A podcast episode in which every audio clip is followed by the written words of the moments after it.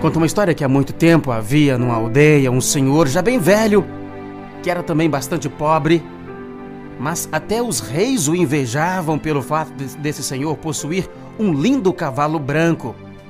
O cavalo era de fato reluzente, de tão bonito, e os reis ofereciam quantias fabulosas, almejando comprar o animal, mas aquele senhor apenas dizia: Não, este cavalo aqui não é um cavalo a ser usado por mim porque ele é tão especial para mim que é como se fosse uma pessoa para mim.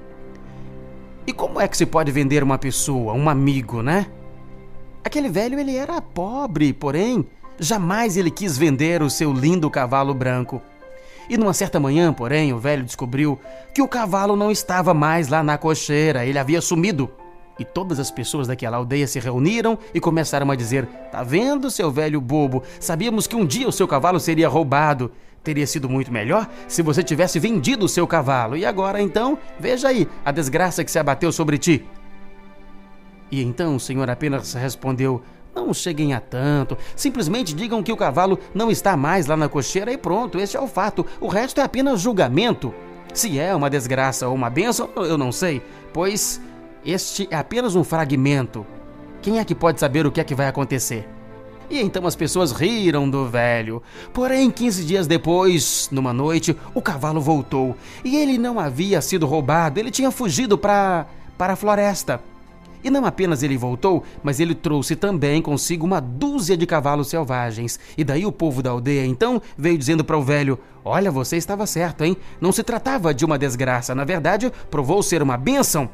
O velho apenas respondeu: Olha, novamente vocês estão se adiantando, se precipitando. Apenas digam que o cavalo está de volta e pronto. Se é uma bênção ou não, quem é que sabe?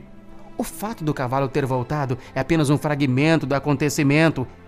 Entendam que, ao ler uma única palavra de uma sentença, não se pode julgar todo o livro. E então, desta vez, as pessoas não podiam dizer muito, mas anteriormente pensaram que o velho continuava errado. Afinal, lindos cavalos tinham vindo junto com o seu cavalo branco. Aquele velhinho tinha apenas um único filho, que aproveitou para treinar então os cavalos selvagens que vieram. E apenas uma semana depois, o filho do velho caiu de um cavalo e fraturou as pernas. E novamente as pessoas se reuniram, julgando, dizendo: É, você tinha razão, velhinho. A vinda desses outros cavalos para cá foi uma desgraça mesmo para você. Olha, veja a sua má sorte. O seu único filho perdeu uma das pernas. E como o senhor já é bastante velho, o seu filho seria o único amparo, né? E agora você está mais pobre do que nunca.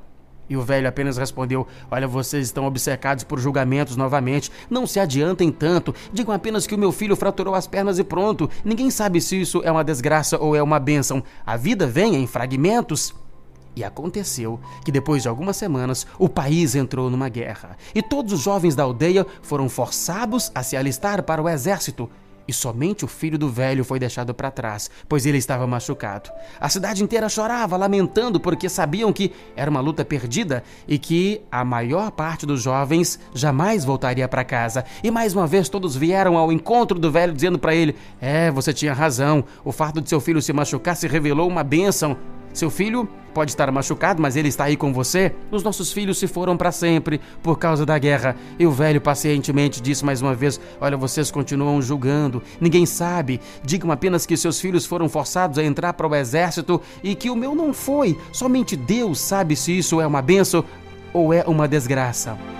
Moral da história: não julgue pois jamais alguém será o dono da verdade. Você ficará obcecado com fragmentos e tirará conclusões a partir de coisas pequenas. Quando você julga, você deixa de crescer. Julgamento significa um estado mental estagnado e a mente sempre deseja julgar, pois está em em um processo arriscado, avaliando as coisas muito adiantadamente, em uma condição desconfortável. Na verdade, a jornada nunca chega ao fim. Um caminho termina, outro começa. Uma porta se fecha, outra se abre. Você atinge o pico e sempre surge outro mais alto. Deus é uma jornada sem fim. Somente os tão corajosos, a ponto de não se importarem apenas com uma meta, e que vivem e que aproveitam uma jornada e com ela procuram crescer, somente esses são capazes de caminhar ao lado da verdade. Gospel.